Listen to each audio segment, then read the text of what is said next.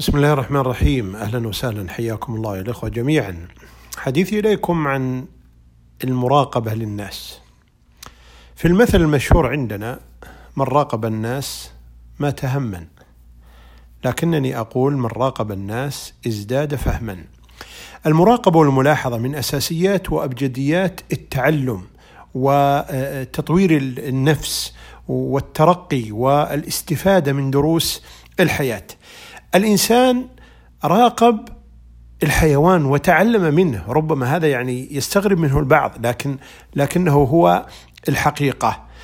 فلاحظ آه، الإنسان ما يقوم به الحيوان ثم قام الإنسان بمحاكاة ما قام به الحيوان. والبداية كانت مع قابيل عندما قتل أخاه هابيل. فلما قتله ومات بين يديه لا يدري ماذا يصنع به. إلى أن أرسل الله جل وعلا ذلك الغراب ودفن ذلك الغراب الآخر الميت فقام قابيل بمحاكاة ما فعله الغراب بمن هو على شاكلته فقام قابيل بمحاكاته ودفن أخاه هابيل مثل ما عمل الغراب. استمرت مراقبة الإنسان للحيوان حتى تعلم منه مهارات كثيرة آه، في الصيد والحركة والبناء والقتال والطيران وغير ذلك. وعندما أحس الإنسان أن جعبة الحيوان نفدت صار الإنسان يراقب شيء آخر. بدأ بمراقبة الكون بأرضه وسمائه ونجومه وفضائه وبظواهره الطبيعية المختلفة وجوانبه الخفية. ثم انتقلت تلك المراقبة والملاحظة إلى مستوى آخر. لما انتهى الإنسان من مراقبة الكون وهذه المخلوقات بدأ الإنسان يراقب أخاه الإنسان بطرق عديدة ونوايا مختلفة.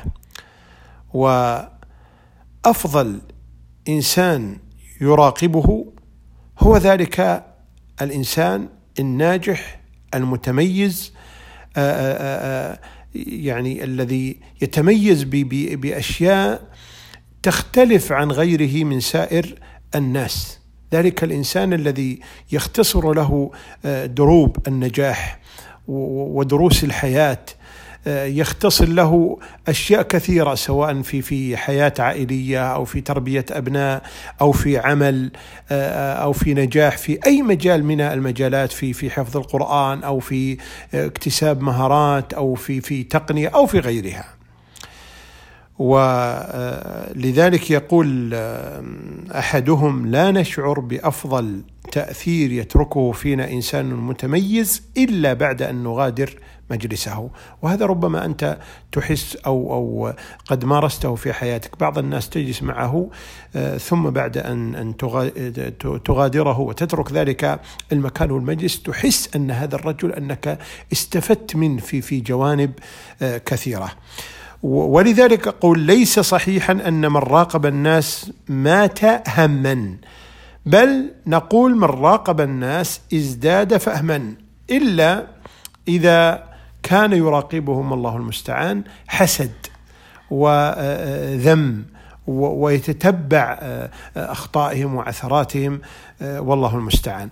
أما من يراقب الناس ليتعلم أو يلاحظهم ليفهم ويستفيد من آه، طريقة فلان وتعلم الآخر وتدريس ذلك الإنسان أو أو يعني آه، أموره الحياتية أو كيف يدير وقته أو كيف يدير عمله أو تجارته أو غير ذلك أو تعامله مع آه، الآخرين فيراقبه يعني مراقبة يستفيد منها. هذه مراقبة حميدة.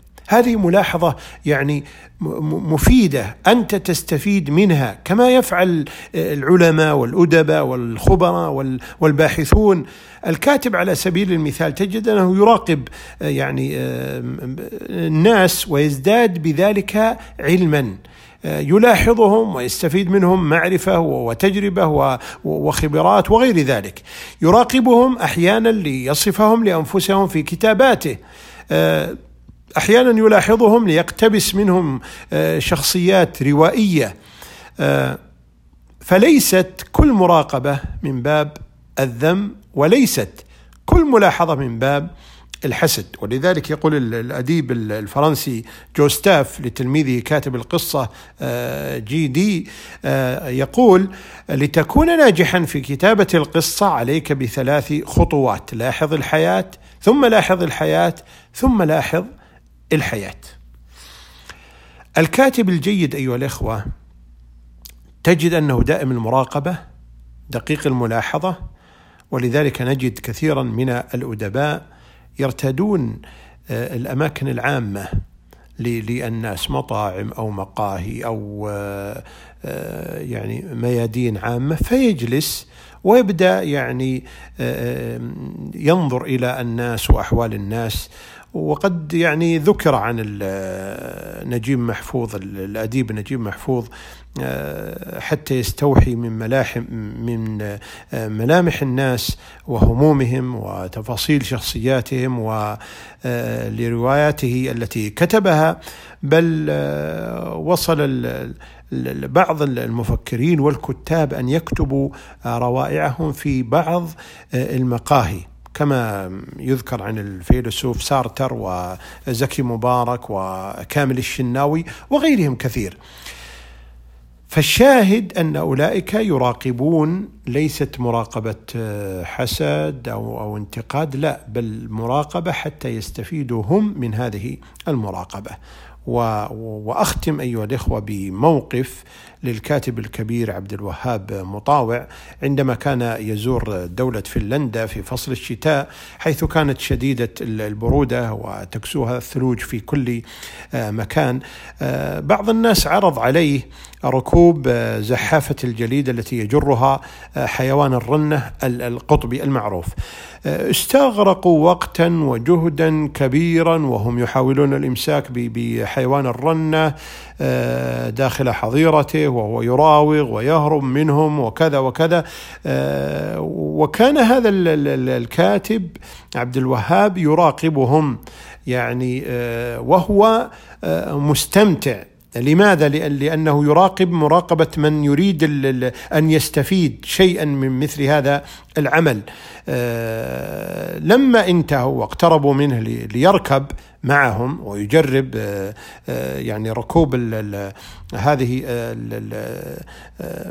يعني العربة رفض بشدة فقالوا له لا تخف يعني ما في أي إشكال. فكان رده آه، أن قال لهم آه، شكرا لا أريد. فأنا من رجال الملاحظة لا من رجال المغامرة. وقد لاحظت واستمتعت واكتفيت. خلاص يعني ليس بالضروري أنني أركب. فالخلاصة أيها الإخوة أن الإنسان إذا راقب الناس آه، عليه أن تكون مراقبته حتى يستفيد هو. ليفهم هذه الحياة ليستفيد الدروس العبر في حياة أولئك أو يقرأ في سيرهم أو يراقب تصرفاتهم وذهابهم ومجيئهم أو أو قيامهم ببعض الأعمال أو كيف يتعامل مع آه، الآخرين ليستفيد منها لا أن يراقبهم حسدا وتتبعا لأخطائهم ومعايبهم. أسأل الله الجميع التوفيق والسداد. وألقاكم إن شاء الله في حلقة أخرى من هذا البرنامج الذي سنستمر به في عدة حلقات وهو جدد وعيك. ألقاكم على خير. دمتم بحفظ الله ورعايته.